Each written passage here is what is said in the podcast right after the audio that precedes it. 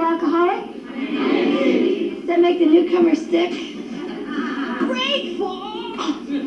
Grateful! This is so much fun. It must be really hard on new people.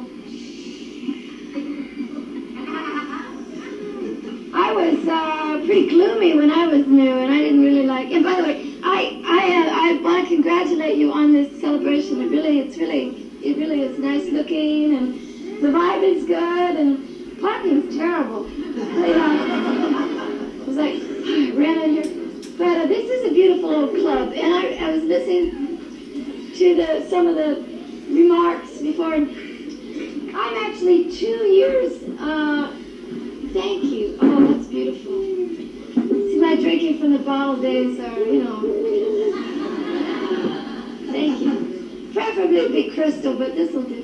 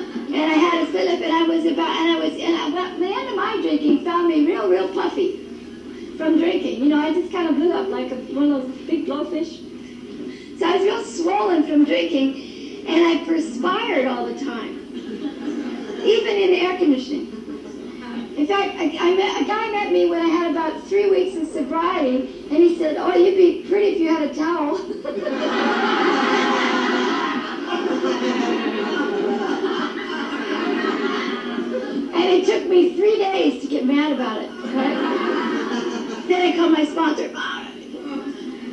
But you know, that's the way it goes. But anyway, so I went to my first meeting that day, and I, so I'm fat and I'm wearing a bikini. And the reason for the bikini was I didn't know I was really going to go to the meeting. I didn't know I was really going to get sober that day. Did not know it. I had this crazy brain, and it was June, which is sort of overcast in California, right? A lot of times you don't know what's going to be like.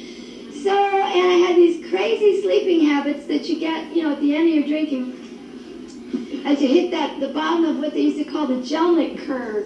Because there's a whole physiology to being an alcoholic. There's a whole physiology to having a body that won't let you drink at a certain point without paying a terrible price.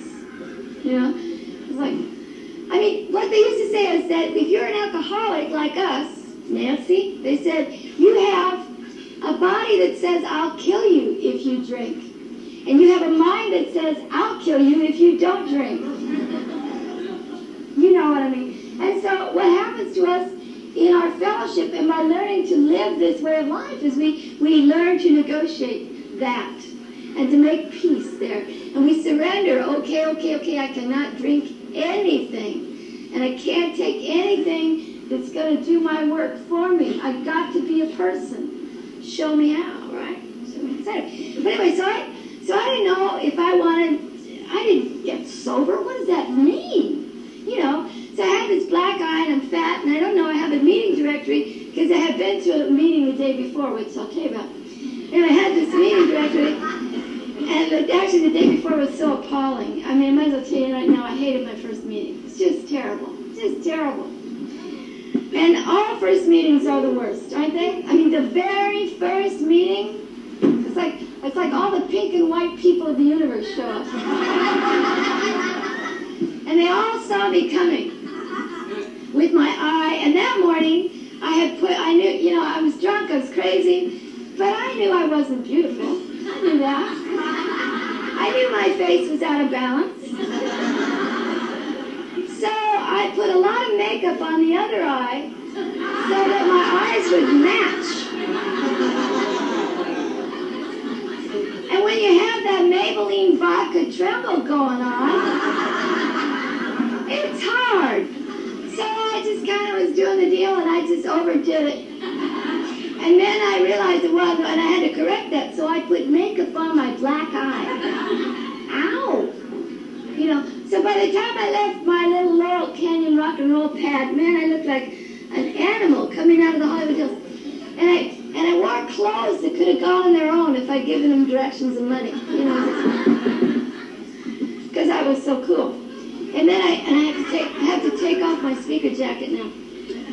This was just to show you that I was already covered, but now I'm. Now I'm don't, don't let me forget it.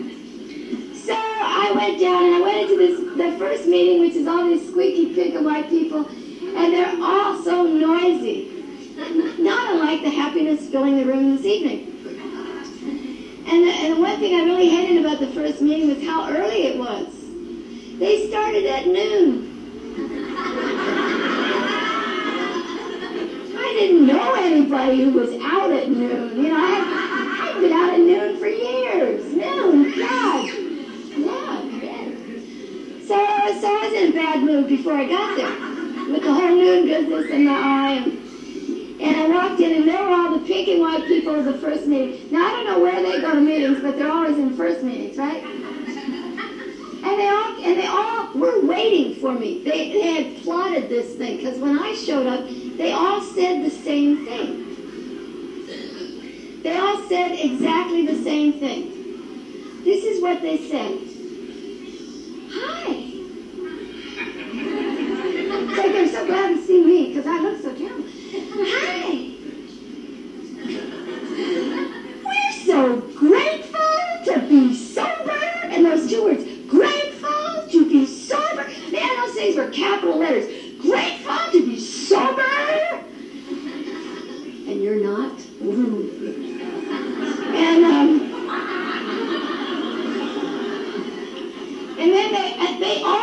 Same thing. And then they popped the question. They all asked the same question. They looked at me with those patronizing eyes, and they said, Are you new? So, and, and as a result of that, I got my first sober feeling, which was resentment.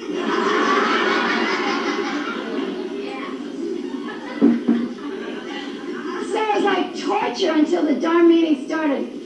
You know, because you have to hang out and be sort of friendly. It's very painful to be friendly when you're a new, crazy, wet, drunk. So anyway, the meeting unfolded, and I didn't want anything. I didn't hear anything, didn't want anything. But I left the room that day with uh, with a with something that brought me back, and it was a, a mental picture of the woman who was who was leading the meeting. And I don't know her name. I never have met her since June 27th, 1976. Oh, I wish I had drunk with you. Look at that. I got two drinks. Yeah, go to the rafters. They'll treat you right. So anyway, uh, so I was in this meeting, and, but the woman who was leading the meeting was absolutely beautiful. And I'll tell you that this is why I came back to Alcoholics Anonymous. It wasn't because I was looking for God. I wasn't looking for a better way of life. I, di- I didn't intend to stop drinking. But what brought me back was booze and this woman who was so beautiful. And I, I don't mean that she was beautiful from the Lancome special, you know, or Estee Lauder. She was beautiful from the inside out, which is something that you can't even inherit. You get it one day at a time. Men and women become beautiful here. And you know how we look when we're in the center of the deal. When you're in the center of the deal, there's something powerful about a sober alcoholic. And they don't even need to know that you are to feel that. You know, and this woman's demeanor and expression and the vision of her brought me back to Alcoholics Anonymous the next day in my bathing suit. and there's this big drunk in between there, you know. So, I, well, well, I was actually a little drunk. My last drunk was a stupid drunk. I left that meeting, that new meeting. I couldn't wait to get out of there. People were chasing me down the street. Give us 90 days. Just give us 90 days. I had little paper phone numbers blowing out of my hands. And, no, I don't want to call you. And, um, and I went and I bought a bottle and I took it back. I was right with my two, my two last friends, and I use that term friends loosely. I, I ended up, you know, my companions were at the end of my drinking life. There were two gay men who were drug addicts. And they didn't drink my wine, and they cleaned my house. I laughed. Someone understands. That was it. And I had had a big life before then, and you know, we all had, right? So I took my bottle after this AA meeting up to one of these gay guys' pads. And he rented a pad in, in Hollywood Hills. Supposedly, some of these old-time movie stars haunted it. You know, he used to have lots of drunks talking to haunted old movie stars.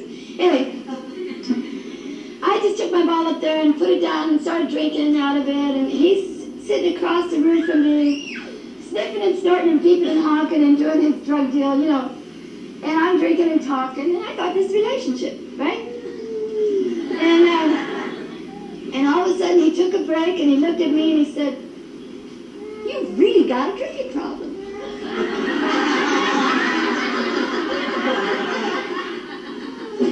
but you know what? It, it just it was that was nothing. That was I I wasn't halfway through that bottle. I wasn't halfway through that bottle.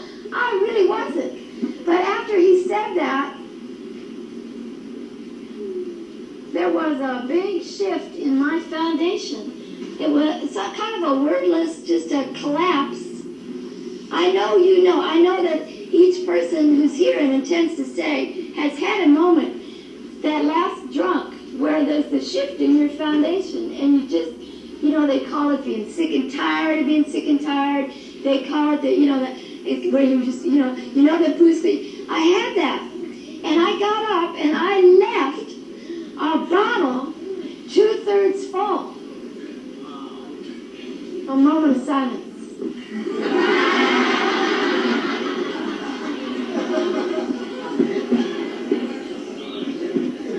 Isn't that sad? Or, you know how we are. You used to do cleanup all the time? I used to clean up at the parties. Oh, I'll clean up. I don't mind cleaning up.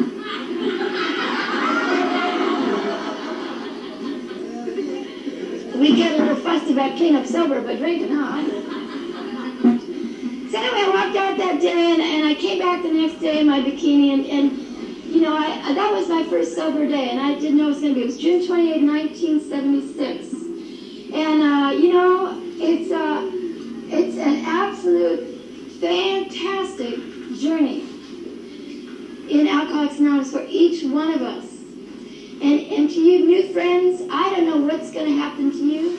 I don't know what your sober life is going to be like, but I know that it's going to be good. Because I that's what I know about people in Alcoholics Anonymous.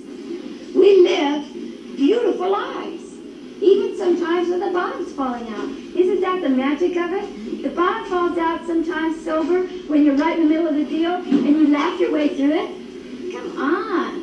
You know, it's just like another world. It's beautiful.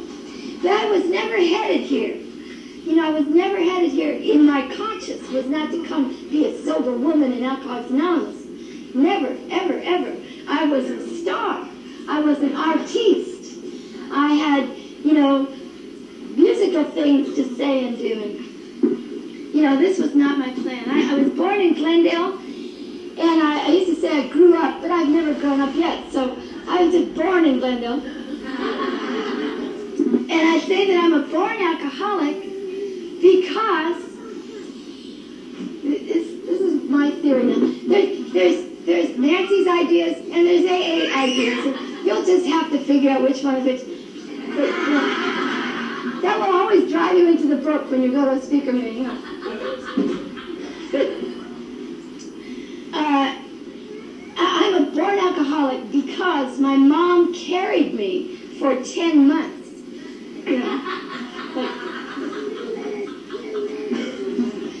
I was in the womb going, no, no. You know, my little fins pressed up against the uterine wall going,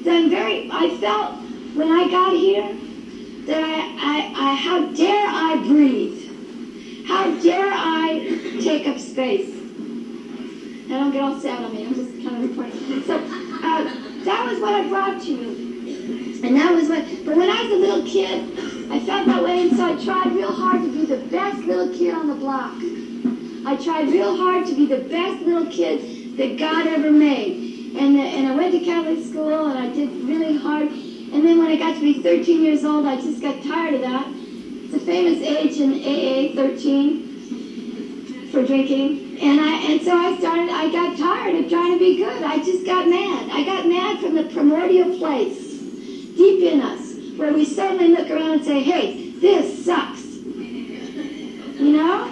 It happens a lot at 13. And I was just in the bathroom at Catholic school going, this sucks. And I had that adolescent rage. You know what they say about adolescence?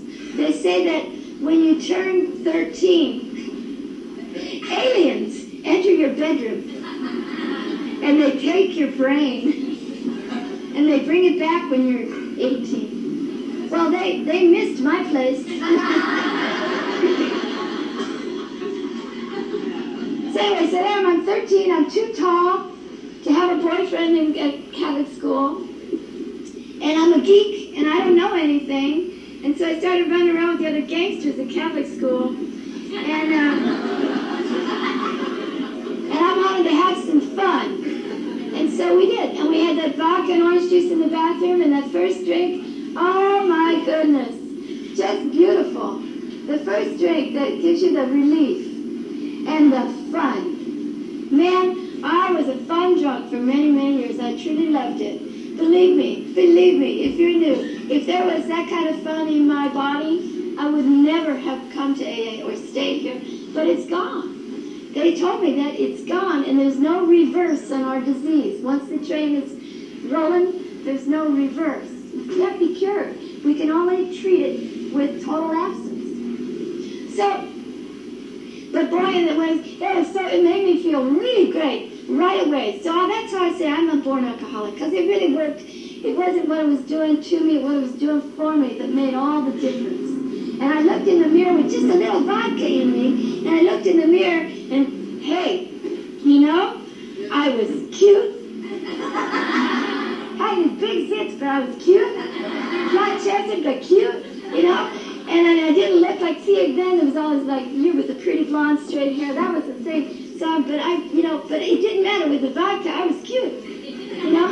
But more important than being cute was the feeling that, you know, I have learned in Alcoholics Anonymous, I had guts. Because I was just a scared kid. I was a scared kid. But when I had the vodka in me, I had some guts, had some courage. Then the bell rang, went back to religion class, and I turned my will and my life over to that experience of this vodka in me. And the next year I was in public school, you know.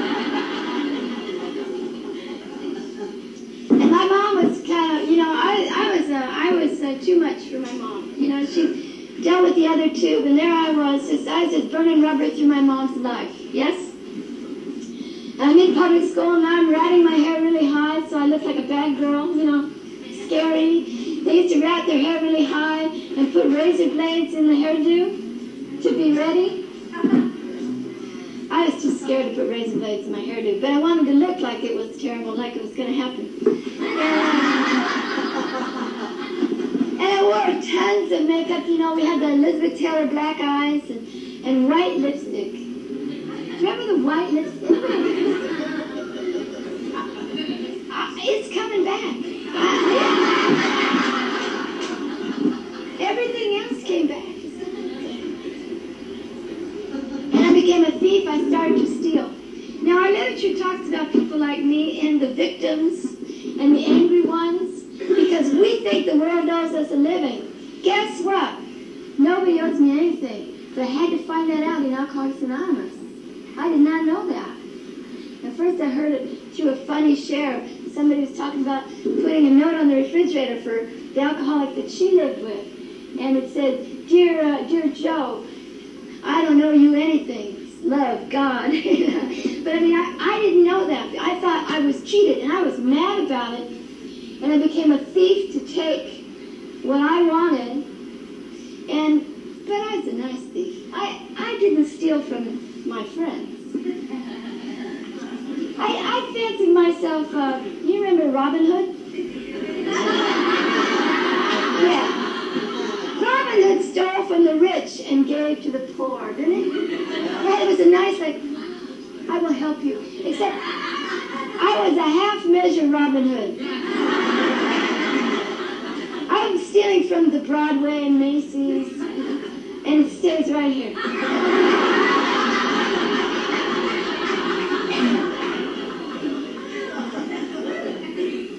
Yeah, and we're all laughing at this, you know.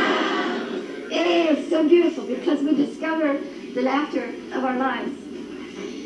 So anyway, so I'm, and I'm also a bad high school student, terrible high school student, breaking my mother's heart all over the place. I saw my first therapist when I was 15 years old, and it meant nothing to me, absolutely nothing, because I already had decided how I wanted to live. I discovered the coffee houses in Hollywood. Now when you're growing up and see, Red, Glendale was a redneck little burg back in the 60s. So running away to Hollywood was fabulous. And, and the coffee houses in Hollywood, well, I got to tell you, because so many of you are so young, and I get to do this now because I got some miles on me. But I get to tell you that the coffee houses in Hollywood were not Starbucks.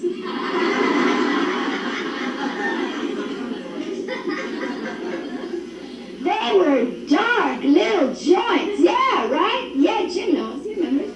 They were dark little joints where there was solid smoke in there and you stuck to all the furniture. you stuck to the walls, you stuck to furniture. And it was great. I loved it, you know. And there was all these other people like me and you. All the other losers were in there. There was like, there were artists and writers and politicals and people on the outside. The people who have that special thing inside that says no. The, the outside people. And that was, it was kind of like, you know, a before picture of the A. you know, hey, I'm just telling you the way it is. Somebody asked me when I was new, they said, who do you think we are? I said, I don't know. They said, we're the people you drank with. And sure enough, you are. I understand you perfectly. We look at each uh, other and we barely need to say, how was your day? We just know. There you are. Going to a meeting, everybody looks at you, yeah, I know how his day was. they don't do that out there. Some of them do. But we have a, a certain special thing. And I've always hung out with alcoholics and addicts. I just love us. I never tried to be a social drinker in my whole life, ever. Never tried to put on the dog and clean it up. I just knew I was on the edge, and that was it. So here I am, a young kid, running away to Hollywood all the time to these coffee houses and sing. The greatest thing that was there was the music. Now, I, I'm a singer. I'm a born singer, musician. God gave me a gift. I think he gave me music until I could find a drink. Because music has pulled me through my whole life. Meant everything to me. So I'm in these coffee houses. Great people, great atmosphere, great ambiance. And the best part is the music. The music of the 60s, which was just tearing it up. This is rock and roll now. This is the birth of real rock and roll, right? It's just coming out of the 50s and then into this thing and it becomes a voice, becomes the people's music. I don't know if it still is that, but it became, it was our voice. And the war and the women's movement and all this stuff is going. Well, I didn't really know too much about that. But what I really loved was the atmosphere of protesting. I did. Kindred spirit? You know, in the 60s, remember, you could just open your door, and if you listen really carefully, you could hear someone somewhere screaming, No! everyone had a, everyone had something. So I love that atmosphere, and I love to go to these peace marches and have drugs and So that was my scene. That was me. Stand around singing Puff the Magic Dragon. Bet you missed those days, huh? Yeah, baby. So I met these musicians in there, and I was about to graduate from high school, and my life changed forever. There were just crazy musicians. They, they were the first, before the word multicultural was ever invented, these musicians appeared. It's a wonderful group in a little coffee house called the Scarab. It sounds like scab, doesn't it? The Scarab. It was down by LA City College, and they're all jammed in there, and they played everything. They had cello and bongos. and they had a violin and a flute and an electric piano, guitar, and all kinds of percussion. They were doing it. They were doing it, and they had every color, skin.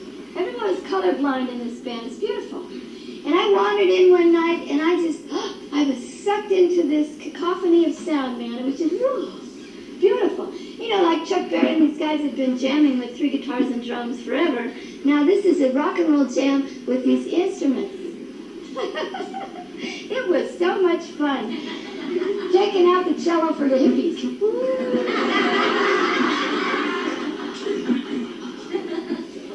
but I'm getting ahead of my story. They were called Jay Walker and the Pedestrians, and I stood up in the middle of the room and I started singing with them. I just sang right out of the center of me where I lived, and it was beautiful. And they cut, we really caught it, man. We just caught it. We just did it. Beautiful. Then we actually played a real gig once, but it was so hard to stop and start. too many people, too many keys. wow. But broke away from Jay Walker, and I got bumped out of Glendale High School. They said, goodbye, I never come back here again. Here's your degree. Which I can hardly read, right? Eight of us broke away from Jay Walker. We set up in a little house in Silver Lake. Little Italian family. Second generation Italian family. In other words, they came from the old country and they had the old country life there. They had, there was uh, the shop, the TV repair shop, and the house. It was a neighborhood place. I mean, really, you go to the front door. Over the front door it's a big sign with red letters. Anthony's TV and Lawnmower Repair. So we're going to be rock stars from this place. You walk in the door, and the first room is the TV repair shop, and there's every kind of TV and radio going back as far as radio goes. Just everything, floor to ceiling. And there's bicycles, and there's roller skates, and there's lawnmowers, and there's a cat in the corner always giving birth to kittens. And there's a, there's a guy in the other corner with a soldering gun and a cigarette his whole life. 30 years this guy's a... they walk into the next room, which is a little yellow kitchen. And this is like the heart of the, of the house, right? Yes? Heartbeat, the kitchen. And there's always coffee on the stove. And there's wine on the table and there's Italian cookies. And there's one wall with floor to ceiling pictures of the kids. And uh, awards and ribbons and stuff. It's like a home here. And it's Anne and Anthony. Now they're like four feet ten, all the time. And they and they and they look up at me and they go, Oh, she's so beautiful. And I'm like, wow, you know? And I'm taken into this home with a mom and a dad. See, I don't know about a dad. I'm looking for a dad like all my life till then, and now there's a dad there. Oh, she's a so beautiful. And then in the next room we put the band. Okay, so there's eight, 18 to 21 year old strapping guys, like some of the buff dudes in here tonight, right? These kind of guys all filled up this little living room. We broke the couch. We've got drums in there. We've got amplifiers in there. There's no room for me, so I'm singing back in the kitchen, right? And this band was born like that in Silver Lake, in this little house, you know? And we call ourselves Sweetwater. And we just went from there to the Whisky Go Go. You know, people say there's no such thing as an overnight success. Yes, there is. And it depends on the time. It depends on the time. It was like God said, this is the way it's going to be with these people. And he took me out of high school and he dropped me into the Whisky A Go Go, where we opened for Janis Joplin and Big Brother and the Holding Company. Eleven record companies came and bid for us. That never happens anymore. So we're history in the making, right? Yes? Beautiful. Inside of me, I'm just like, I love this. I'm an alcoholic, you know, I'm crazy with this. I'm like, whoa, whoa, whoa, whoa, it's great. We go on the road, we play everywhere, all over the country. We played all the big rock and roll rooms in our country. We played all these big, all this legendary stuff. We played it all, everywhere. We played with all the rock and roll legends. I've got stories. I've got stories. What a marathon speaker I could be. Stories. I want to tell you about me because that's where it works. That's how it works right? I'll just tell you my experience. I'll tell you that inside of me, I had, I was, this was too much. This was just unbelievable, this success. Because I had two things going on, and you might recognize this. On the one hand, I felt so much better than everybody who'd ever been mean to me. It's like, you missed out, baby. I bet you're sorry you pushed me in the sixth grade, aren't you? You know, I just, but at the same time, I had a terrible fear that you would find out I was no good, that was a big phony. And I, I in Alcoholics Anonymous, we try to teach each other constantly that we live a life of love and service and moderation. Yes? So I have this dramatic, crazy personality, so I'm either on top or on the bottom. And our literature describes that perfectly. I'm either up here or I'm down here. And so that's the way I'm handling this, what's going on with us. We were the first band to take the stage at Woodstock. And they cut us out of the movie. Yeah, I hate when that happens too. You know that the only place that's funny is AA?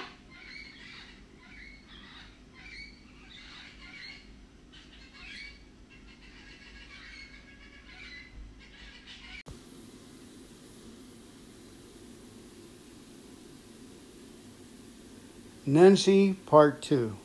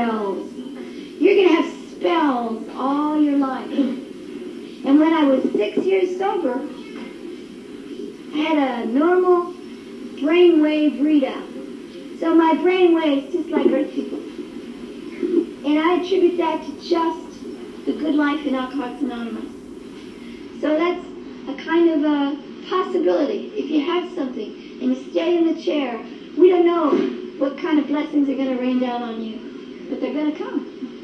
I also, in that accident, permanently lost the use of one of my vocal cords. So I came out of this accident and I lost the only reason I had to live. Because I was a born singer. I wasn't anything else. There was nothing I could do or wanted to do. And now I couldn't do that one thing. So what is that like? That was so bad I couldn't look at it. I didn't believe it. I had this paralyzed vocal cord, and I just, you know, if I believed it, I would just, I would do that if I believed it. You know we're not like that, right? You know how we are? We're alcoholics, man. We dig in. No. You say no. no. He said a little soft you have one vocal cord. No. That's when denial becomes your friend. And so I, I had six operations on my throat. I got out of the hospital after two months. And I started working on my voice. And one doctor said, you'll never do it. And then someone else said, she sings chords, not notes. And I, I don't care what that guy says. But I knew that no one was going to help me but me to get my voice back. Now, I was also told you can never drink. You can't drink. You have a terrible head injury. But what do they know, right? I'm drinking in a matter of days. And I must have been very interesting to drink that. So that's what happened. Sweetwater was just devastated, devastated. Look, I wasn't the only one almost a rock star. They were too. And it was ripped away from us. Now, they say alcoholics are the almost people. you heard this? Yes. Almost. We almost get the job. We almost keep the house. We almost get the car. You know? We almost, so they say when you get here, you're the almost people. You're almost in something. We were the almost rock stars. We were just almost really, really big we struggled. We had a hard time. We're young, young people, and no tools for living, and all this pain. And what do you do with all that pain? You use drugs and you drink, and you, and you look at each other and you hate each other, and it all falls apart. Eventually, the last album we tried to piece together, we you just couldn't even show up in the studio at the same time. It's just insane. And um, and I, I had no voice. It was just a whole patchwork deal, man. It was just a patchwork deal. But we broke up, and I thought, good, good. They're holding me back. And so, um,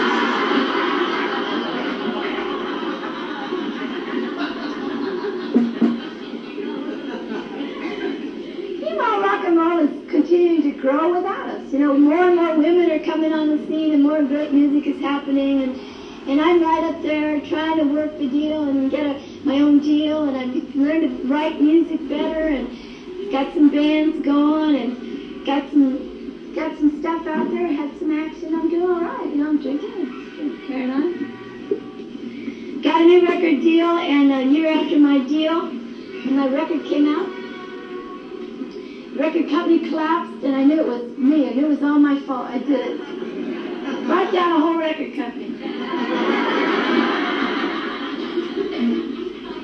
Now, by this time I'm completely certifiable, and I'm just walking around out there, you know. And whatever your story, whatever profession you're in, and not you get to this place where you're just certifiable. You get to a place where you're drunk all the time, whether you've been drinking or not. We laughed in Laguna Beach. I lived in Laguna Beach for 17 years in my sobriety. Beautiful. And we used to laugh at the new meeting. Just when California changed that law to where it's 0.8 for drunk, right? That was hysterical. The meetings we laughed. We said, man, we just woke up 0.8 every day. You know, we're constantly just sort of, you know. Anyway, after that record company collapsed, and it's like more of these people were picking on me. You know, it's just more people picking on me, and so I. I got tired of putting bands together and I started playing my own piano and I got a bass player who smoked a lot of pot and lost the power of speech, you know. It's kind of low too. If he made mistakes down there, who's going to know, you know? And I started poking us around and, and it was terrible. terrible. I was terrible. And I started to do the one thing I said I'd never do, which I know many of you have had that one promise, you know, at the end of your drink, and I'll never do this, and you do it. One day you just do it. And you know, along with sleeping with weird people. Right? Yeah? I laughed so hard that I heard a speaker say that she was the weirdo that the guy woke up. I became the weird one. So, um, but for me it was to be drinking and performing, you know, I mean I used to drink around it, but to actually be performing with it, it was like pretty cool. And, uh, and life was terrible. I, I had, I didn't have a life. Life is gone now, and eventually I couldn't go out. Eventually I stopped playing because I couldn't play. By the time I got to Alcoholics Anonymous in that bathing suit, in that condition, I couldn't tell you what a C chord on the piano was, and that's very simple. For any players, you know how simple a C chord is. So that's what my drinking did, and it just cut away all the people. My mom my sisters, nothing to do with it. Never loved a man out there. Just didn't know what that was all about. I mean, I know what sex was about, but I didn't know what loving somebody. You know, it says on page 53, I just love knowing that page. It says that we never knew how to have a true partnership. It's the 12 and 12, by the way, page 53. We never knew how to have a true partnership. And I never did. I didn't know how to be a worker among workers, a friend among friends, a band member among band members. I had no idea. I was always Nancy against the world. And you know what? The world won. Because I'm an alcoholic. And it's a hopeless condition until you find recovery. And recovery in Alcoholics Anonymous is the very best. It's the very best. They're doing all kinds of. You know, they're out there inventing pills, right? Pills for us now, again. One more, and this comes up periodically every five or ten years. Someone says, "Hey, alcoholics can take this pill. Well, who wants to take a pill and be the same creep you were? Do you understand? Who wants a pill like that, man? I don't want to have that personality, need a drink, but not have it do anything to me. I mean, come on. So, if you're new, turn yourself in. Give it up, baby. We wash brains here. We wash brains. Anyway. I remember that uh, it, it was beautiful. My, my early sobriety, I hated everything, and and I, I hated being a newcomer. Being a newcomer in Alcoholics Anonymous is horrible. I, I mean, my heart just goes out to newcomers' eyes because it's horrible. Everybody just looks down on you. You have no clout. Shut up! And I had a big ego and I had no clout in AA. It was really awful. So I'm sitting around with that black eye for a long time. And I had, I tell you, it all hit me when I had five days without a drink and without drugs and going to AA meetings. And I woke up that morning with five days without a drink or any drugs. Oh man. I woke up and God presented me with an idea. The idea was, I'll bet people in AA don't have big boxes of dope in their closet.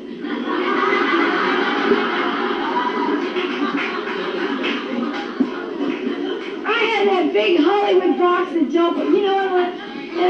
I'll bet they don't have those in AA. Oh yeah. Well, so then I decided, like drama queen that I am, that I've got to sell the. You know,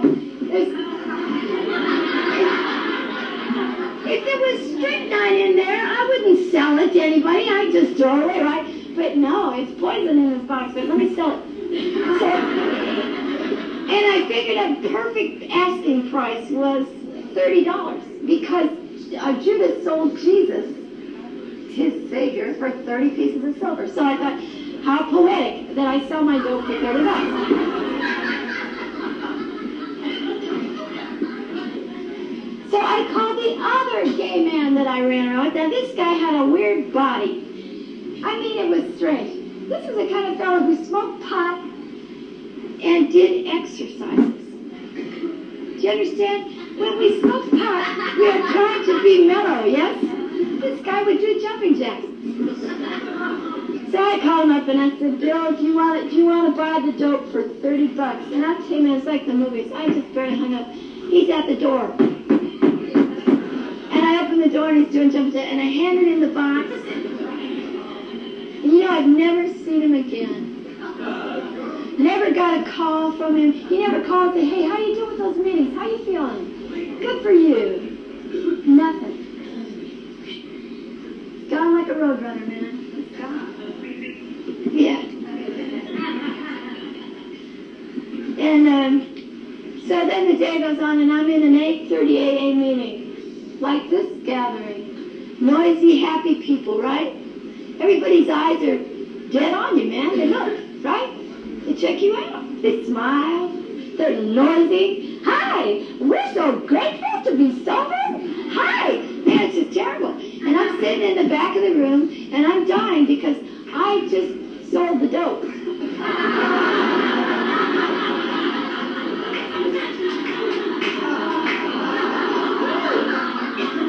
I, I, I'm a Woodstock queen, man, and I'm with the Brady Bunch of AA. And I can't go home again. And our book describes the place. It says that alcoholics will come to know loneliness like few people do. we know loneliness like few people do. We will reach a place where we can't picture life with alcohol and we can't picture life without it. And it happened to me that night. I'm in this meeting and I am dying. What have I done? And you know, they asked for the hands of the newcomer. Oh, here we go again. I put up this little claw. And a woman saw it in the middle of the room, and, and she headed back for me at the coffee break. And you know, I saw her coming with that look. And I thought, oh no, she's going to hit on me. You know.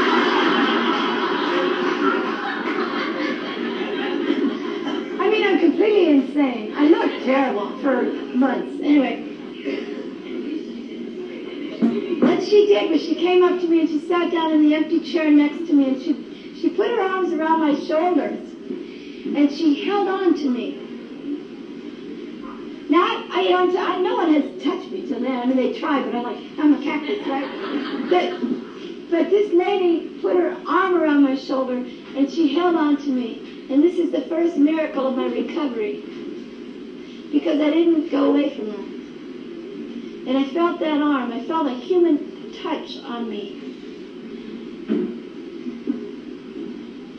You know, when you're out there a long time, you know, and people touch you for all the wrong reasons, or they just walk away from you. And this woman, she loved me. There was love in her arm. And uh, then she looked at me and she said, it's going to be okay. And then the second miracle was that I believed her. Man. Now, now we're talking language of the heart, and I let it in. And uh, for one, Miss Woodstock is gone. And for one minute, I'm the kid in the bathroom, just before I picked up the drink. Yes? She said, it's going to be okay. And then he helped me rent an apartment and moved out of the rock and roll palace and moved into a bright, sunny apartment in Los Angeles with big windows, sunlight, and I dove into Alcoholics Anonymous and I dove into to the life here. I dove into the activity. And I let you love me. And I smiled and I tried to sound like you did. You know, I tried to say I was grateful. I've been saying I'm a grateful alcoholic all these years. You know why I do it? Because language is powerful. language is powerful. I littered my speech with all the bad language I could. You know, and so I thought I'm going to try to talk a new way about Nancy. I'm going to say I'm grateful. I'm going to say I'm good. I'm going to say I'm worth something today. Why not? Why not? And so I started to build on that. And then, you know, later on I went to college for a while, and I had a professor say to me that language is, is, is powerful on you as heroin. Words, the words, I mean the words we say to ourselves in our in the stream of consciousness, driving down the road. You know, how do you talk to yourself? What do you call yourself? Bad names? And he's sitting there saying this. I'm going, oh, busted. You know, because I'm running around going, you're really a fool. Why'd you do that? What a goof brain you are. That's not, that's not goodness.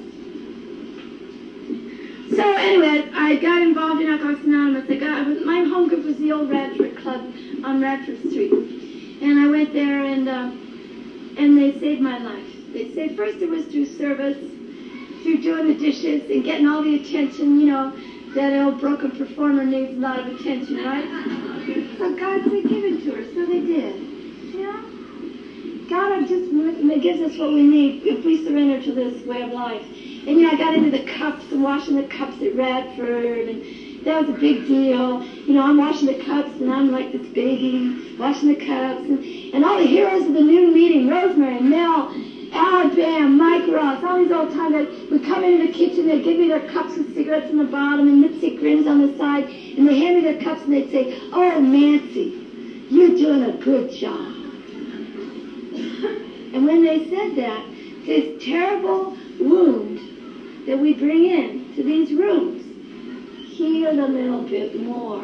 You know, man, I've been around with all this, you know, fancy stuff and thrown up on famous shoes. But when the heroes of the noon meeting said I was doing a good job, this wound closed up a little bit more. And something new took its place.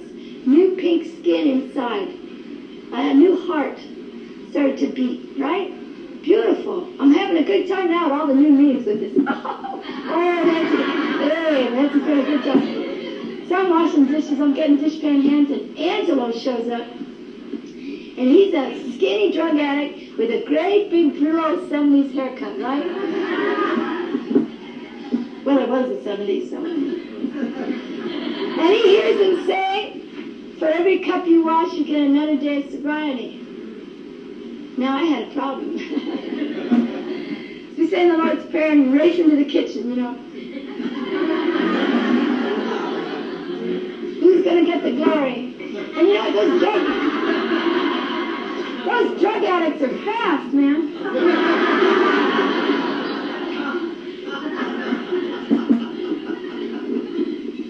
But there's no waste in God's economy. That's something Bill wrote. There's no waste in God's economy. And we, we, we learn from the seemingly bad. And I got a beautiful lesson in a sober life. Because now I'm racing to the sink with Angelo, and he's fast, man. And uh, what I got to do was step back from the sink. And Angelo got to move in there. And I got to join the heroes of the noon meeting. And I got to come in and say, oh, Angelo, hey, you're doing a good job. that feels even better. And that taught me that service in Alcoholics Anonymous goes on rotation here. That taught me there are no stars here. We love each other. There's real love in AA, real impersonal, unconditional love. They promised me when I was new that they would, if I wanted to stay sober, they said, we'll go through everything with you. And man, they have. I've been through surgeries and my mom dying and school and we all went to school together. I became a college English teacher because you went to school with me, man. You did. Ran into all kinds of difficulties in school. My first semester, I couldn't read. I had brain damage. Just didn't know how to read. So, so my sponsor was a teacher, and I called her up and I said, I had this big sociology textbook, and I called her up and I said, I can't remember the end of the beginning of the sentence when I get to the end of it. She said, it sounds like you need a meeting. And I went to a meeting, and somehow it all happened. I got I ran into, you know, quantum physics in a science class. Well, I'm not quantum physics, geez. And there's a guy in the meeting. He just happens to be a professor of quantum physics. So after the meeting, we go out in the half measures room, and he helps me get through, you know. And then there's another guy, gets to Canterbury, Chaucer, Canterbury Tales. And he's a Jesuit educated, the club manager in Laguna Beach is Jesuit, Jesuit educated. He's been dying to talk about Chaucer's Canterbury Tales for years. so we go to school together. You understand? The same success that I was having in Alcoholics Anonymous my first five years, I practice those principles in the classroom. Show up when you do your work or not. Sit in front and ask questions. And say you're having a good time, regardless. Right? Yeah. Yeah. And ask somebody else how they're doing. Yeah. Right? So I became a college English teacher. And then I, uh, and then the band got back together, what's left of us. well, there's three of us alive. and we're, and we're fatter and we have less hair. But the world has welcomed us back. The world has welcomed us back. Because it's a big, beautiful world. You know? And because we know how to handle things better, disappointments and go with the flow.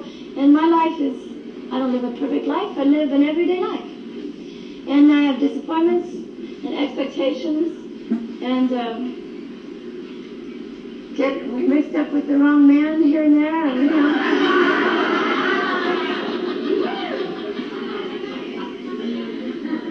But I don't think, as I stand here tonight, that there's anything on earth that I would do if it would take me away from you. There are women who call me their sponsor.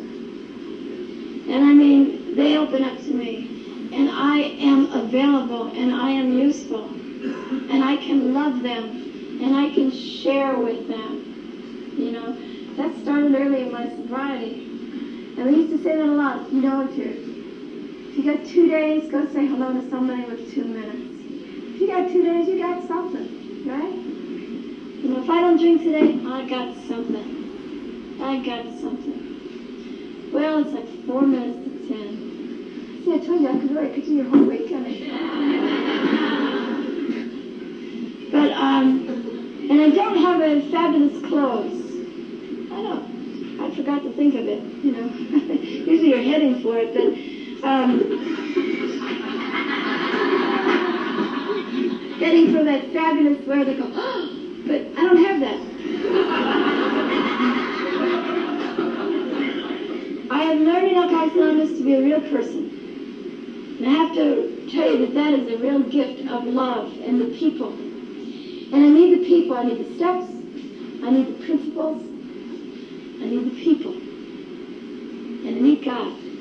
I got a nice 11 step going in the morning, me and God and the cats, right? I have the AA cats, ubiquitous AA cats, right? And, um, and I have a nice little house. And then I get ready in the morning to come out and share with everybody, here and outside. It's beautiful. So, Love you guys. You're going to have a fantastic, I've seen the lineup, and you have got some weekend coming up here. Thank you.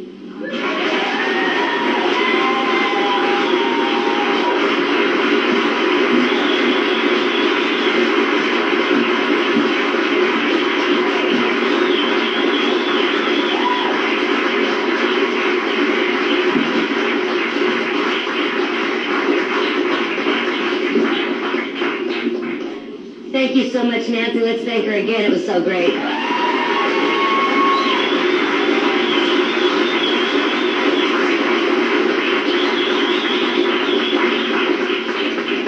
My name is Renee.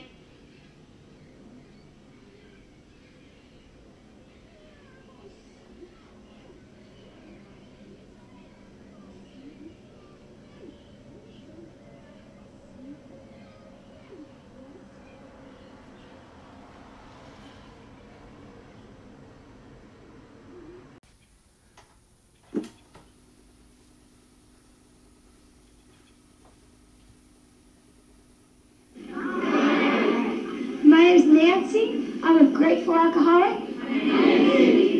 Does that make the newcomer sick? Grateful! Grateful! This is so much fun. It must be really hard on new people. I was uh, pretty gloomy when I was new, and I didn't really like. And by the way, I I uh, I want to congratulate you on this celebration. It really, it's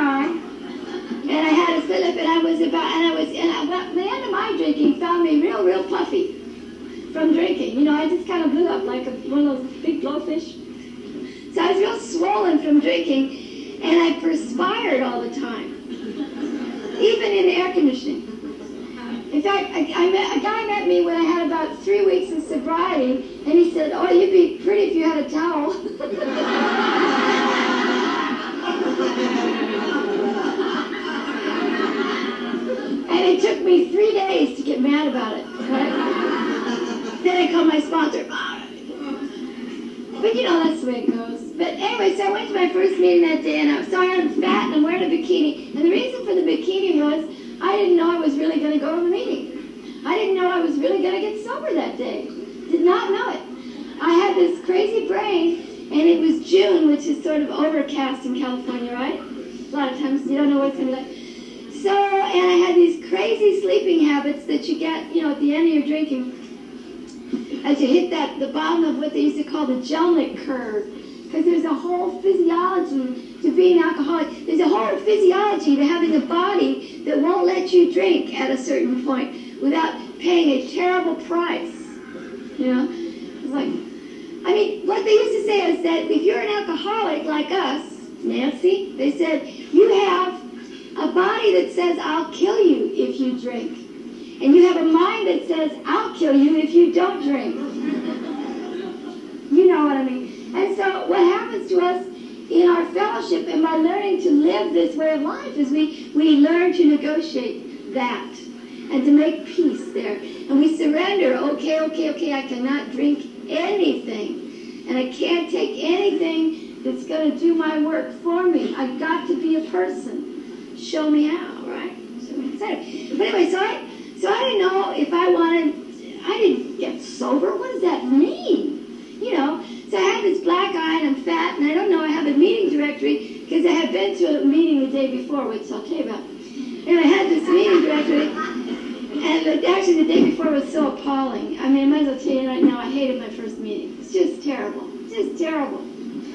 And all first meetings are the worst, aren't they? I mean, the very first meeting, it's like it's like all the pink and white people of the universe show up.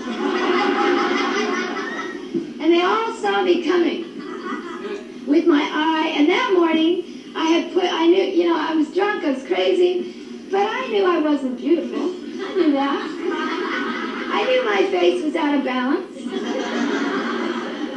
So I put a lot of makeup on the other eye so that my eyes would match. And when you have that Maybelline vodka tremble going on, it's hard.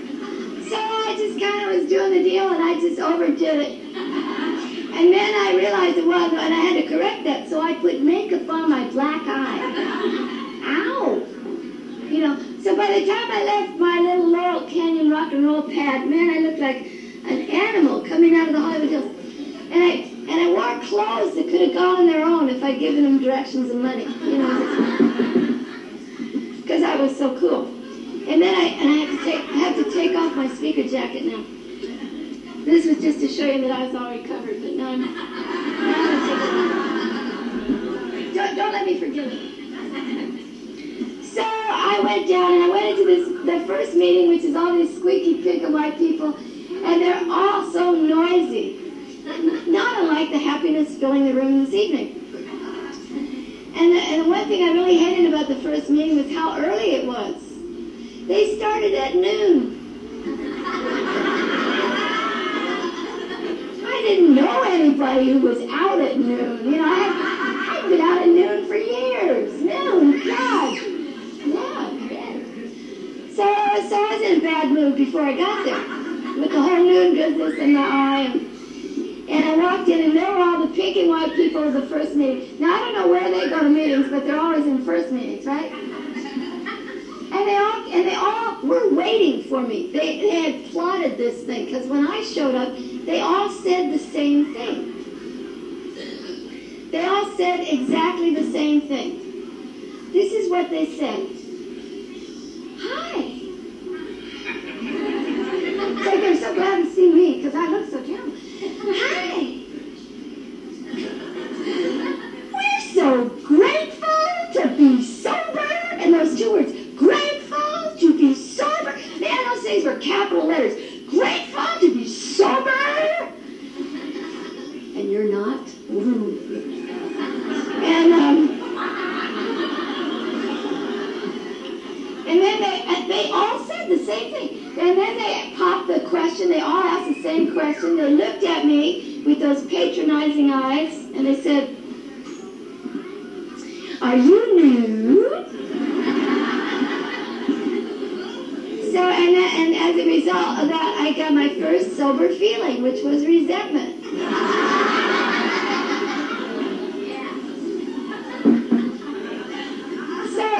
Torture until the darn meeting started. You know, because you have to hang out and be sort of friendly. It's very painful to be friendly when you're a new, crazy, wet drunk. So anyway, the meeting unfolded, and I didn't want anything. I didn't hear anything, didn't want anything. But I left the room that day with uh, with a with something that brought me back, and it was a, a mental picture of the woman who was who was leading the meeting. And I don't know her name. I never have met her since June 27th, 1976. Oh, I wish I had drunk with you. Look at that. I got two drinks. Yeah, go to the rafters. They'll treat you right. So anyway, uh, so I was in this meeting, and, but the woman who was leading the meeting was absolutely beautiful. And I'll tell you that this is why I came back to Alcoholics Anonymous. It wasn't because I was looking for God. I wasn't looking for a better way of life.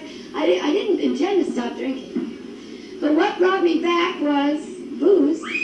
And this woman who was so beautiful. And I, I don't mean that she was beautiful from the Lancome special, you know, or Estee Lauder. She was beautiful from the inside out, which is something that you can't even inherit. You get it one day at a time. Men and women become beautiful here. And you know how we look when we're in the center of the deal. When you're in the center of the deal, there's something powerful about a sober alcoholic. And they don't even need to know that you are to feel that. You know, and this woman's demeanor and expression and the vision of her brought me back to Alcoholics Anonymous the next day in my bathing suit. And there was this big drunk in between them, you know. So, I, well, well, I was actually a little drunk. My last drunk was a stupid drunk. I left that meeting, that new meeting. I couldn't wait to get out of there. People were chasing me down the street. Give us 90 days. Just give us 90 days. I little paper phone numbers blowing out of my hands. And, no, I don't want to call you. And, um, and I went and I bought a bottle and I took it back. I was right when I two, my two last friends, and I use that term friends loosely. I, I ended up, you know, my companions were at the end of my drinking life. There were two gay men who were drug addicts. And they didn't drink my wine and they cleaned my house. Yeah, right? Yeah. I laughed. Someone understands. That was it. And I had had a big life before then, and you know, we all had, right? So I took my bottle after this AA meeting up to one of these gay guys' pads. And he rented a pad in, in Hollywood Hills. Supposedly, some of these old time movie stars haunted it. You know, he used to have lots of drunks talking to haunted old movie stars. Anyway, I just took my bottle up there and put it down and started drinking out of it. And he's sitting across the room from me, sniffing and snorting and peeping and honking and doing his drug deal, you know. And I'm drinking and talking, and I got this relationship, right? And And all of a sudden he took a break and he looked at me and he said, You've really got a drinking problem.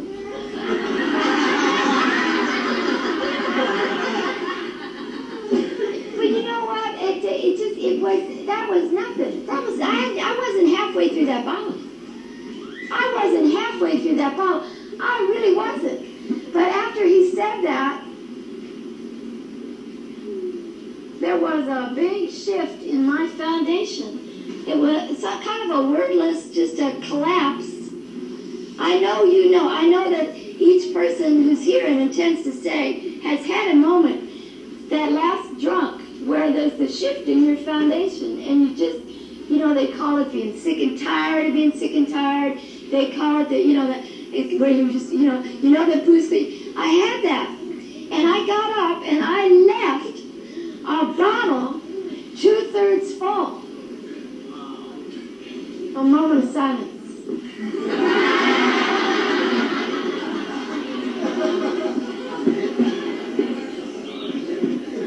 Isn't that sad? Or you know how we. Did you used to do cleanup all the time? I always did cleanup at the parties. Oh, I'll clean up. I don't mind cleaning up. We get a little fussed about cleanup sober, but drinking, huh? So anyway, I walked out that day, and, and I came back the next day in my bikini, and, and you know, I, that was my first sober day, and I didn't know it was going to be. It was June 28, 1976. And, uh, you know, it's, uh, it's an absolute fantastic journey in Alcoholics Anonymous for each one of us. And, and to you new friends, I don't know what's going to happen to you. I don't know what your sober life is going to be like, but I know that it's going to be good. Because I that's what I know about people in Alcoholics Anonymous. We live beautiful lives, even sometimes when the bottom's falling out. Isn't that the magic of it? The bottom falls out sometimes sober when you're right in the middle of the deal and you laugh your way through it. Come on, you know, it's just like another world. It's beautiful. But I was never headed here. You know, I was never headed here in my conscience was not to come be a sober woman in Alcoholics Anonymous. Never, ever, ever. I was a star. I was an artiste. I had, you know, musical things to say and do. And, you know, this was not my plan. I, I was born in Glendale, and I, I used to say I grew up, but I've never grown up yet. So was just born in Glendale. And I say that I'm a born alcoholic because this, this is my theory now. There, there's there's Nancy's ideas and there's AA ideas. You'll just have to figure out which one is which. But, you know, that will always drive you into the brook when you go to a speaker meeting. You know. But uh, I- I'm a born because my mom carried me for 10 months. You know, I was in the womb going, no.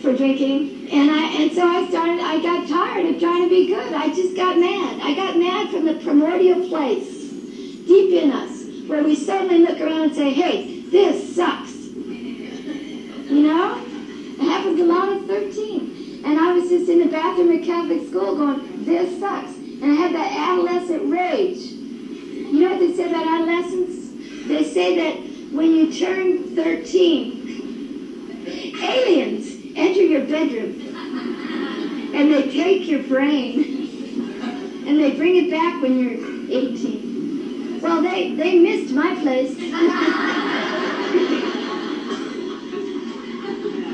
so anyway, so there I'm 13. I'm too tall to have a boyfriend in at Catholic school. And I'm a geek and I don't know anything. And so I started running around with the other gangsters at Catholic school. And, uh, I wanted to have some fun. And so we did. And we had that vodka and orange juice in the bathroom and that first drink. Oh my goodness. Just beautiful. The first drink that gives you the relief and the fun. Man, I was a fun drunk for many, many years. I truly loved it. Believe me, believe me, if you're new, if there was that kind of fun in my body, I would never have come to AA or stayed here. But it's gone. They told me that it's gone and there's no reverse on our disease. Once the train is rolling, there's no reverse. It can't be cured. We can only treat it with total absence. So, but boy, it was, was so, it made me feel really great right away. So that's why I say I'm a born alcoholic, because it really worked. It wasn't what it was doing to me, what it was doing for me that made all the difference. And I looked in the mirror with just a little vodka in me, and I looked in the mirror, and hey, you know, I was cute. I had big zits, but I was cute. Flat chested, but cute, you know. And I didn't look like, see, then it was always like you with the pretty blonde straight hair. That was the thing. So, but I, you know, but it didn't matter with the vodka. I was cute, you know. But more important than being cute was the feeling that, you know, I have learned in Alcoholics Anonymous, I had guts. Because I was just a scared kid. I was a scared kid. But when I had the vodka in me, I had some guts, had some courage. Then the bell rang, went back to religion class, and I turned my will and my life over to that experience of this vodka in me. And the next year I was in public school, you know.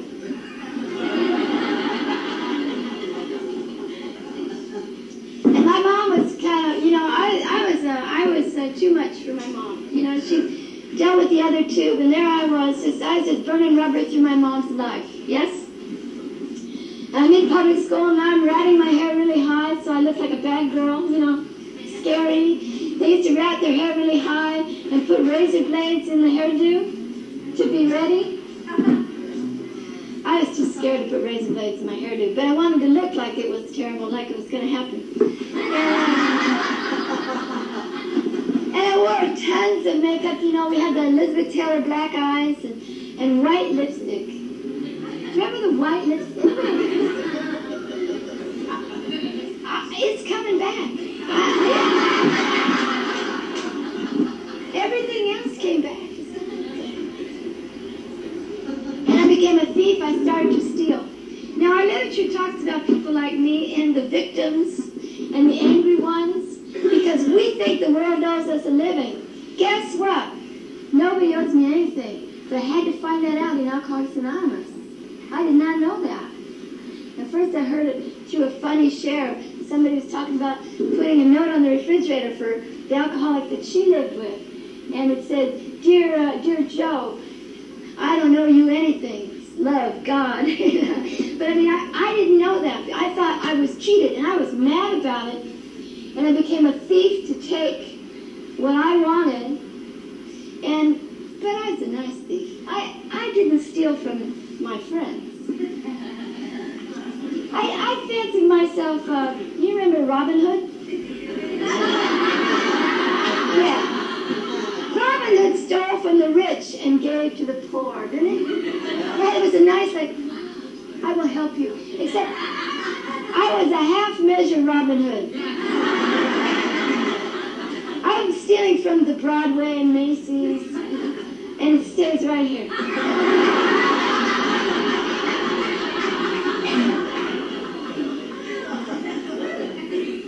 Yeah. And we're all laughing at this, you know. It is so beautiful because we discover the laughter of our lives.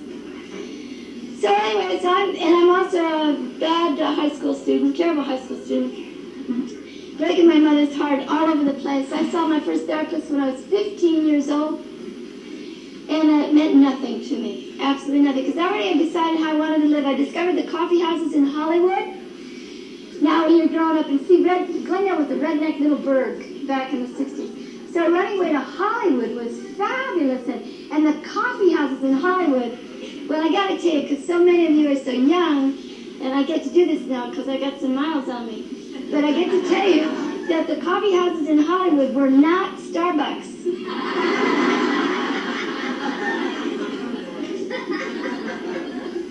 They were dark little joints. Yeah, right? Yeah, Jim knows. He remembers. They were dark little joints where there was solid smoke in there and you stuck to all the furniture. Stuck to the walls, stuck to furniture. And it was great. I loved it. You know, and there was all these other people like me and you. All the other losers were in there. There was like, there artists and writers and politicos and people on the outside, the people who have that special thing inside that says no. The, the outside people. And that was, it It was kind of like, you know, before a picture of AA. you know, hey, I'm just telling you the way it is. Somebody asked me when I was new, they said, who do you think we are? I said, I don't know. They said, we're the people you drank with. And sure enough, you are. I understand you perfectly. We look at each other and we barely need to say, how was your day? We just know. There you are. Going to a meeting. Everybody looks at you. Yeah, I know how his day was. they don't do that out there. Some of them do. But we have a, a certain special thing. And I've always hung out with alcoholics and addicts. I just love us. I never tried to be a social drinker in my whole life, ever. Never tried to put on the dog and clean it up. I just knew I was on the edge, and that was it. So here I am, a young kid, running away to Hollywood all the time with these coffee houses and sing. The greatest thing that was there was the music. Now, I, I'm a singer. I'm a born singer, musician. God gave me a gift. I think he gave me music until I could find a drink. Because music has pulled me through my whole life. Meant everything to me. So I'm in these coffee houses. Great people, great atmosphere, great ambiance. And the best part is the music. The music of the 60s, which was just tearing it up this is rock and roll now. This is the birth of real rock and roll, right? It's just coming out of the 50s and then into this thing and it becomes a voice, becomes the people's music. I don't know if it still is that, but it became, it was our voice.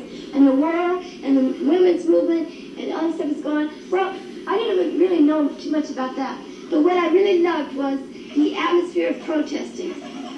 I did. It's a kindred spirit. No. But I mean, was good. You know, in the 60s, remember, you could just open your door, and if you listen really carefully, you could hear someone somewhere screaming, "No!" Everyone had a, everyone had something. So I love that atmosphere, and I love to go to these peace marches and have drugs and. So that was my scene. That was me. Stand around singing Puff the Magic Dragon. And... Don't you miss those days, huh? Yeah, baby.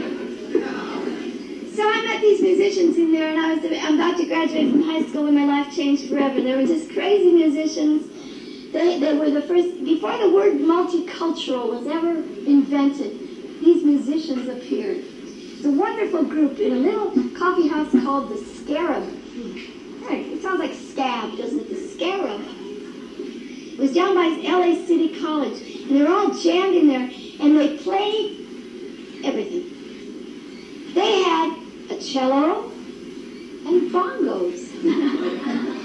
and they had a violin and a flute and an electric piano, guitar, they had all kinds of percussion. They were doing it, they were doing it, and they had every color, skin.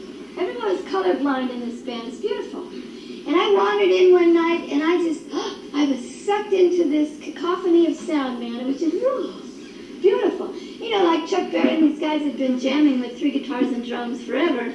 Now this is a rock and roll jam with these instruments. it was so much fun. Taking out the cello for the hippies.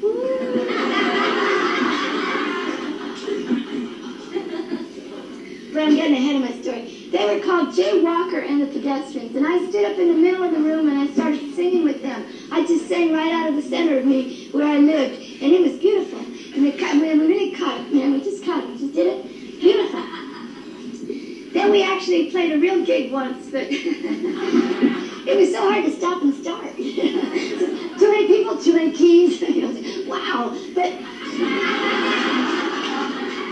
eight of us broke away from Jay Walker, and I got bumped out of Glendale High School. They said, goodbye, never come back here again. Here's your degree. Which I can hardly read, right? Eight of us broke away from Jay Walker. We set up in a little house in Silver Lake. Little Italian family. Second generation Italian family. In other words, they came from the old country and had old country life there. They had, there was uh, the shop, the TV repair shop, and the house. It was a neighborhood place. I mean, really, you go up to the front door. Over the front door, it's a big sign with red letters. Anthony's TV and Lawnmower Repair. So we're going to be rock stars from this place. You walk in the door, and the first room is the TV repair shop, and there's every kind of TV and radio going back as far as radio go, Just everything, floor to ceiling. And there's bicycles, and there's roller skates, and there's lawnmowers, and there's a cat in the corner always giving birth to kittens. And there's a, there's a guy in the other corner with a soldering gun and a cigarette his whole life. 30 years this guy's a then you walk into the next room, which is a little yellow kitchen. And this is like the heart of the, of the house, right? Yes? The heartbeat, the kitchen. And there's always coffee on the stove. And there's wine on the table and there's Italian cookies. And there's one wall that's floor to ceiling pictures of the kids. And uh, awards and ribbons and stuff. It's like a home here. And it's Anne and Anthony. Now they're like four feet ten, all the time. And they and they and they look up at me and they go, Oh, she's so beautiful. I'm like, wow, you know? And I'm taken into this home with a mom and a dad. See, I don't know about a dad. I'm looking for a dad like all my life till then, and now there's a dad there. Oh, she's a so beautiful. And then in the next room we put the band. Okay, so there's eight, 18 to 21 year old strapping guys, like some of the buff dudes in here tonight, right? These kind of guys all filling up this little living room. We broke the couch. We've got drums in there. We've got amplifiers in there. There's no room for me, so I'm singing back in the kitchen, right? And this band was born like that in Silver Lake, in this little house, you know? And we call ourselves Sweetwater. And we just went from there to the Whisky A Go Go. I, you know, people say there's no such thing as an overnight success? Yes, there is. And it depends on the time.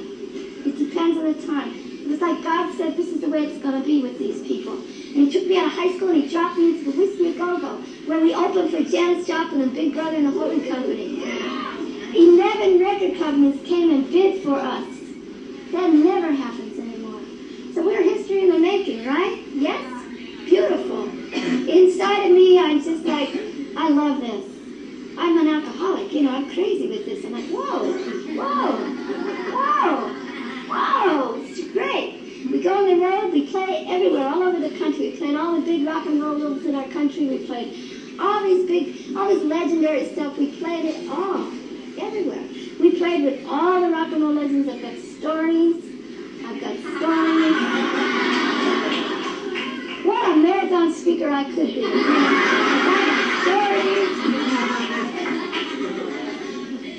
But I'm going to tell you about me because that's the way it works. That's how it works in here, right? I'll just tell you my experience. I'll tell you that inside of me, I had, I was, this was too much. This was just unbelievable, this success.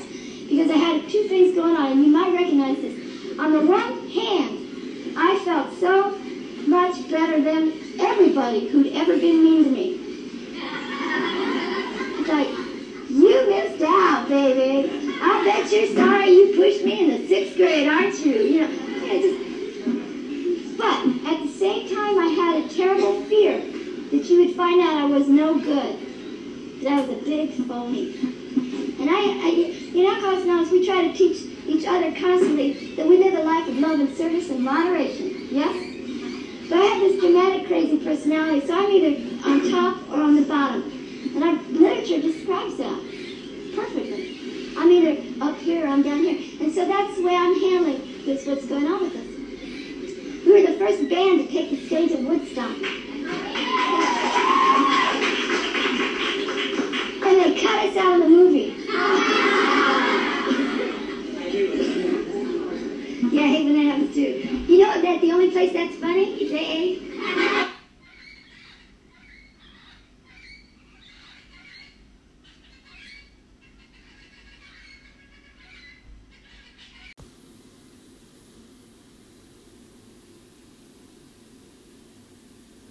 Nancy, Part 2.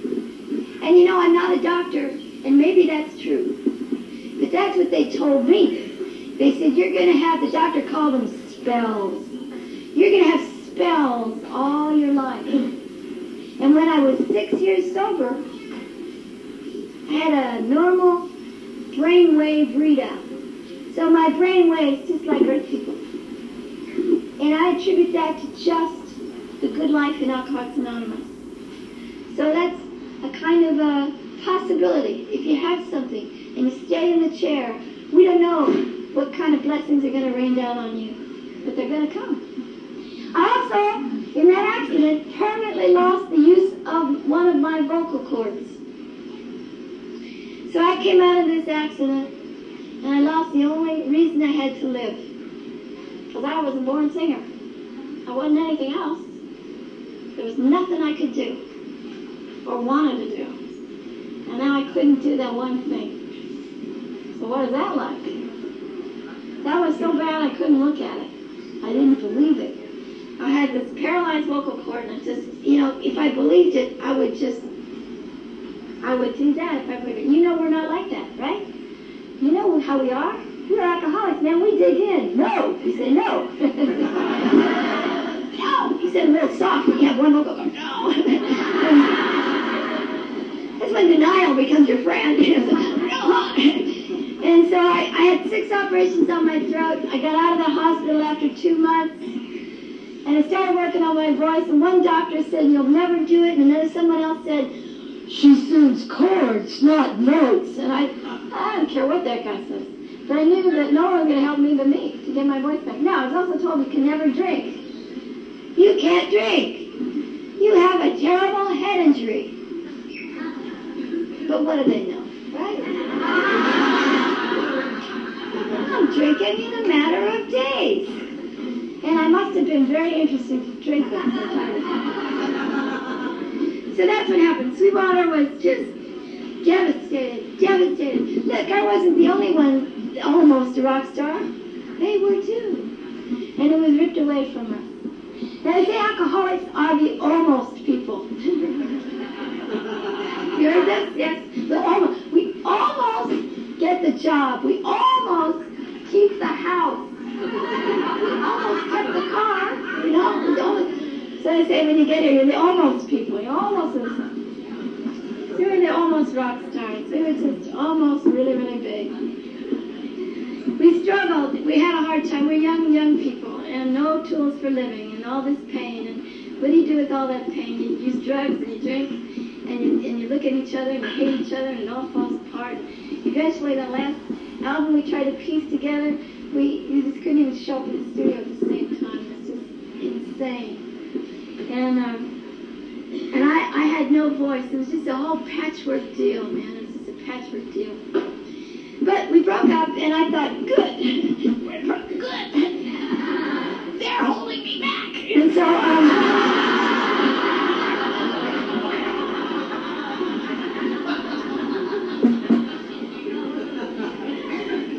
meanwhile, rock and roll is continuing to grow without us. You know, more and more women are coming on the scene, and more great music is happening, and and I'm right up there trying to work the deal and get a, my own deal, and I've learned to write music better, and got some bands going, and got some got some stuff out there, had some action. I'm doing all right. You know, I'm drinking, carrying on. Got a new record deal, and a year after my deal, my record came out, record company collapsed, and I knew it was me. I knew it was all my fault. I did it. Brought down a whole record company. Now, by this time I'm completely certifiable. And I'm just walking around out there. You know. And whatever your story, whatever profession you're in and not, you get to this place where you're just certifiable. You get to a place where you're drunk all the time, whether you've been drinking or not. We laughed in Laguna Beach. I lived in Laguna Beach for 17 years in my sobriety. Beautiful. And we used to laugh at the new meeting. Just when California changed that law to where it's 0.8 for drunk, right? That was hysterical. The meetings we laughed. We said, man, we just woke up 0.8 every day. You know, we're constantly just sort of, you know. Anyway, after that record company collapsed, and it, it's like more of these people were picking on me. You know, it's just more people picking on me, and so I, I got tired of putting bands together, and I started playing my own piano, and I got a bass player who smoked a lot of pot and lost the power of speech. You know, it's kind of low too. If he made mistakes down there, who's gonna know? You know. And I started booking us around, and, and it was terrible. terrible. I was terrible. And I started to do the one thing I said I'd never do, which I know many of you have had that one promise, you know, at the end of your drink, and I'll never do this, and you do it. One day you just do it. And, you know, a- along with sleeping with weird people. Right? Yeah. I laughed so hard that I heard a speaker say that she was the weirdo that the guy woke up. I. I became the weird one. So, um,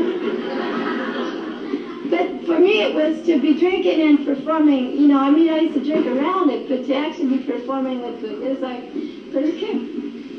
And uh, and life was terrible. I, was, I had I didn't have a life.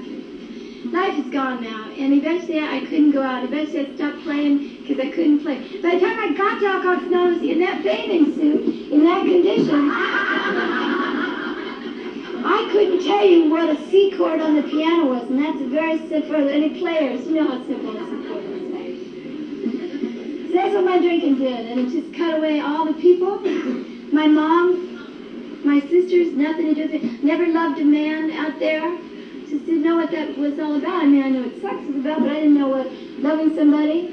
You know, it says on page 53, I just love knowing that page. It says that we never knew how to have a true partnership. It's the 12 and 12, but on page 53, we never knew how to have a true partnership.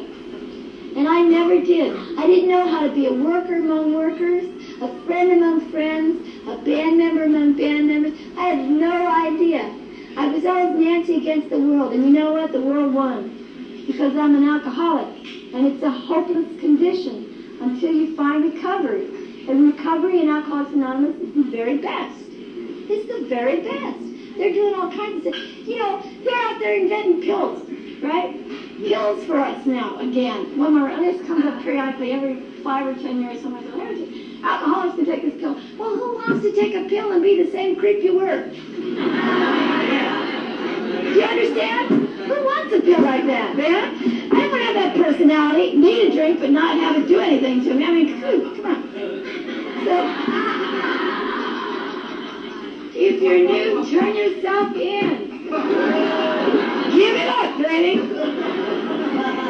We wash brains here. We wash brains. Anyway. I remember that uh, it, it was beautiful. My, my early sobriety, I hated everything, and and I, I hated being a newcomer. Being a newcomer in Alcoholics Anonymous is horrible. I, I mean, my heart just goes out to newcomers' eyes because it's horrible. Everybody just looks down on you. You have no clout. Shut up! And I had big ego and I had no clout in AA. It was really awful. So I'm sitting around with that black eye for a long time, and I had, I tell you, it all hit me when I had five days without a drink and without drugs, and going to AA meetings. And I woke up that morning with five days without a drink or any drugs. Oh man. I woke up and God presented me with an idea. The idea was, I'll bet people in AA don't have big boxes of dope in their closet.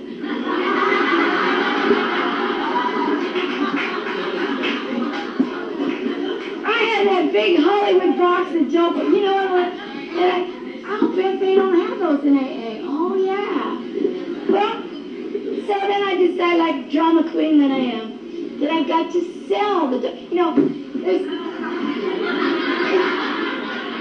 if there was strychnine in there, I wouldn't sell it to anybody. I'd just throw it away, right? But no, it's poison in this box. But let me sell it. So, and I figured a perfect asking price was thirty dollars because uh, Judas sold Jesus, his Savior, for thirty pieces of silver. So I thought, how poetic that I sell my dope for thirty bucks.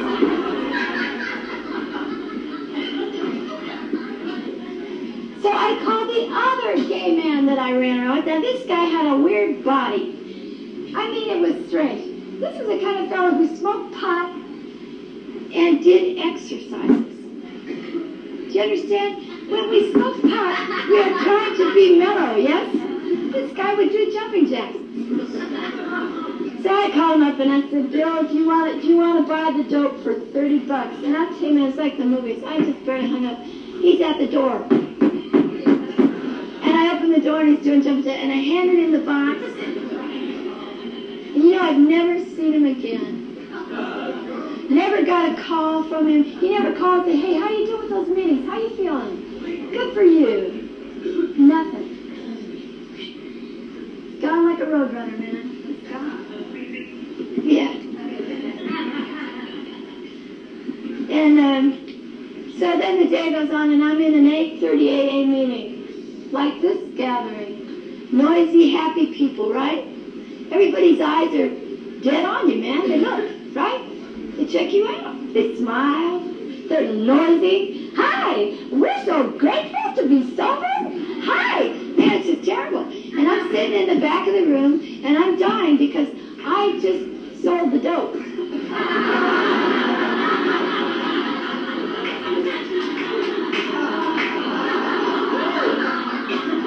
I'm a Woodstock queen, man, and I'm with the Brady Bunch of AA. And I can't go home again. And our book describes a place that says that alcoholics will come to know loneliness like few people do. We know loneliness like few people do. We will reach a place where we can't picture life with alcohol and we can't picture life without it. And it happened to me that night. I'm in this meeting and I am dying. What have I done? And you know, they asked for the hands of the newcomer. Oh, here we go again. I put up this little claw. And a woman saw it in the middle of the room, and, and she it back for me at the coffee break. And you know, I saw her coming with that look. And I thought, oh no, she's going to hit on me. You know.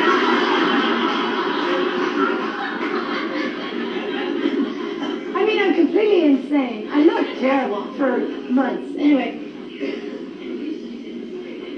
what she did was she came up to me and she sat down in the empty chair next to me and she, she put her arms around my shoulders and she held on to me.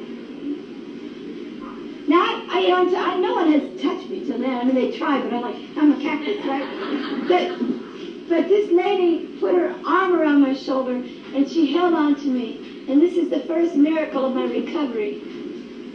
Because I didn't go away from her. And I felt that arm. I felt a human touch on me. You know, when you're out there a long time, you know, and people touch you for all the wrong reasons, or they just walk away from you. And this woman, she loved me with love in her arm. And uh, then she looked at me and she said, it's going to be okay. And then the second miracle was that I believed her. Man, now now we're talking language of the heart, and I let it in. And now for one, Miss Woodstock is gone. And for one minute, I'm the kid in the bathroom, just before I picked up the drink. Yes? She said it's going to be okay.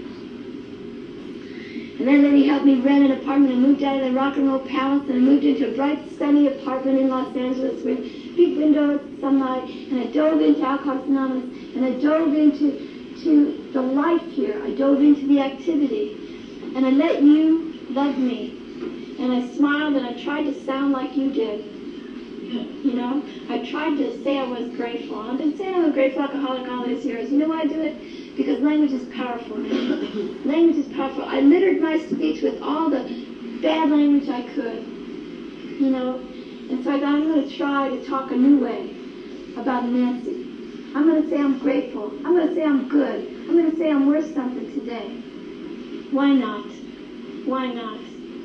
And so I started to build on that. And then, you know, later on here, I, went to college for a while, and I had a professor say to me that language is, is, is powerful on you as heroin. Words, the words, I mean the words we say to ourselves in our in the stream of consciousness, driving down the road. You know, how do you talk to yourself? What do you call yourself? Bad names? And he's sitting there saying this. I'm going, oh, busted. You know, because I'm running around going, You're really a fool. Why'd you do that? What a goof brain you are. that's not that's not goodness.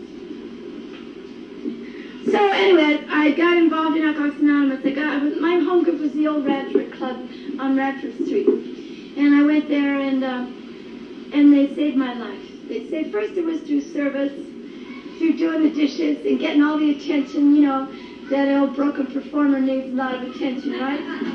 So God said, give it to her. So they did. You know, God just gives us what we need if we surrender to this way of life. And you know, I got into the cups and washing the cups at Radford, and that was a big deal. You know, I'm washing the cups, and I'm like this baby washing the cups, and, and all the heroes of the noon meeting, Rosemary, Mel, Al Bam, Mike Ross, all these old time guys would come into the kitchen, they'd give me their cups with cigarettes in the bottom and lipstick grins on the side, and they'd hand me their cups and they'd say, Oh, Nancy, you're doing a good job. And when they said that, this terrible wound that we bring in to these rooms healed a little bit more. You know, man, I've been around with all this, you know, fancy stuff and thrown up on famous shoes. But when the heroes of the noon meeting said I was doing a good job, this wound closed up a little bit more. And something new took its place. New pink skin inside. A new heart started to beat, right? Beautiful. I'm having a good time now at all the new meetings with this. oh, Nancy. Hey, Nancy's doing a good job. So I'm washing dishes. I'm getting dishpan hands, and Angelo shows up. And he's a skinny drug addict with a great big Brillo 70s haircut, right? well, it was the 70s, so. And he hears him say, for every cup you wash, you get another day of sobriety. Now, I had a problem. we say the Lord's Prayer and race into the kitchen, you know. Who's going to get the glory? And you know, those drug, those drug addicts are fast, man.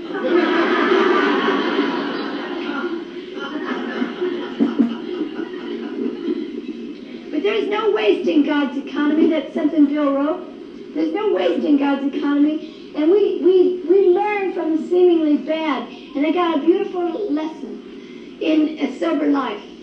Because now I'm racing to the sink with Angelo, and he's fast, man. And uh, what I got to do was step back from the sink. And Angelo got to move in there. And I got to join the heroes of the noon meeting. And I got to come in and say, oh, Angelo, hey, you're doing a good job. that feels even better. And that taught me that service in Alcoholics Anonymous goes on rotation here. That taught me there are no stars here. We love each other. There's real love in AA, real impersonal, unconditional love. They promised me when I was new that they would, if I wanted to stay sober, they said, we'll go through everything with you. And man, they have. I've been through surgeries and my mom dying and school, and we all went to school together. and became a college English teacher because you went to school with me, man. You did. Ran into all kinds of difficulties in school. My first semester, I couldn't read. I had brain damage. Just didn't know how to read. So, so my sponsor was a teacher, and I called her up and I said, I had this big sociology textbook, and I called her up and I said, I can't remember the end of the beginning of the sentence, so I get to the end of it. She said, it sounds like you need a meeting. And I went to the meeting, and somehow it all happened. I got in, I ran into, you know, quantum physics in a science class. Well, I'm not quantum physics, geez. And there's a guy in the meeting. He just happens to be a professor of quantum physics. So after the meeting, we go out in the half measures room and he helps me get through, you know. And then there's another guy gets to Canterbury, Chaucer, Canterbury Tales. And he's a Jesuit educated, the club manager in Laguna Beach is Jesuit, Jesuit educated. He's been dying to talk about Chaucer's Canterbury Tales for years. so we go to school together. You understand? The same success that I was having in Alcoholics Anonymous my first five years, I practice those principles in the classroom. Show up when you do your work or not. Sit in front and ask questions. And say you're having a good time, regardless. Right? Yeah. Yeah. And ask somebody else how they're doing. Yeah. Right? So I became a college English teacher. And then I, uh, and then the band got back together, what's left of us. well, there's three of us alive. and we're, and we're fatter and we have less hair. But the world has welcomed us back. The world has welcomed us back. Because it's a big, beautiful world. You know?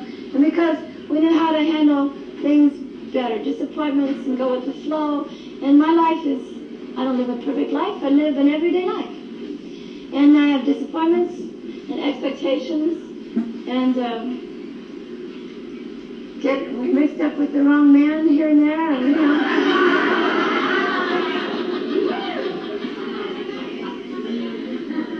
But I don't think, as I stand here tonight, that there's anything on earth that I would do if it would take me away from you. There are women who call me their sponsor. And I mean, they open up to me. And I am available and I am useful. And I can love them and I can share with them. You know, that started early in my sobriety. And we used to say that a lot. You know, if you're if you got two days, go say hello to somebody with two minutes. If you got two days, you got something, right?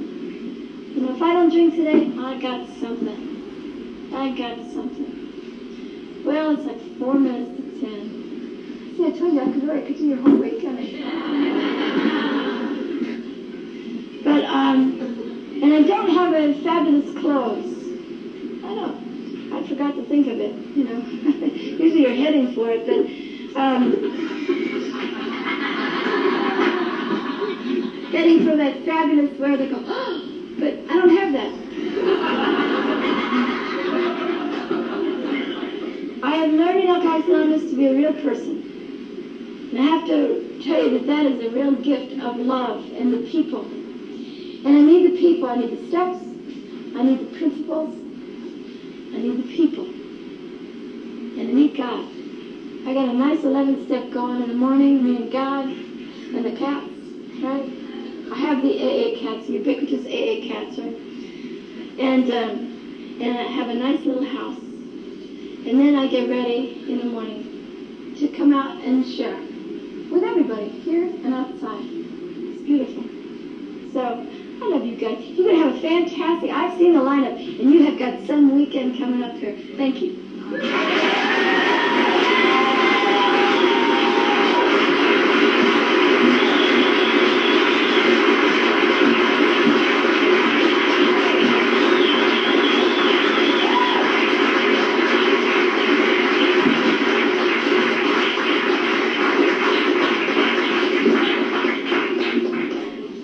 so much, Nancy. Let's thank her again. It was so great.